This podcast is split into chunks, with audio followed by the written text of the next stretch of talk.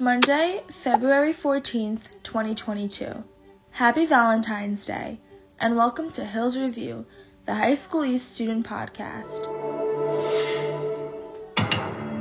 As teens, we have all heard the phrase, watching TV is a waste of time, or go do something more productive.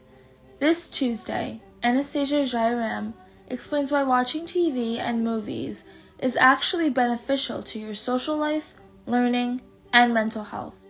On Thursday, sisters Nina and Lila Goldstein discuss their thoughts on the television show Grey's Anatomy. While Nina tells you why this is the show of your McDreams, Lila explains why the show is about as much fun as root canal. Have a great week, everyone. And remember to follow us on Spotify and Apple Podcasts.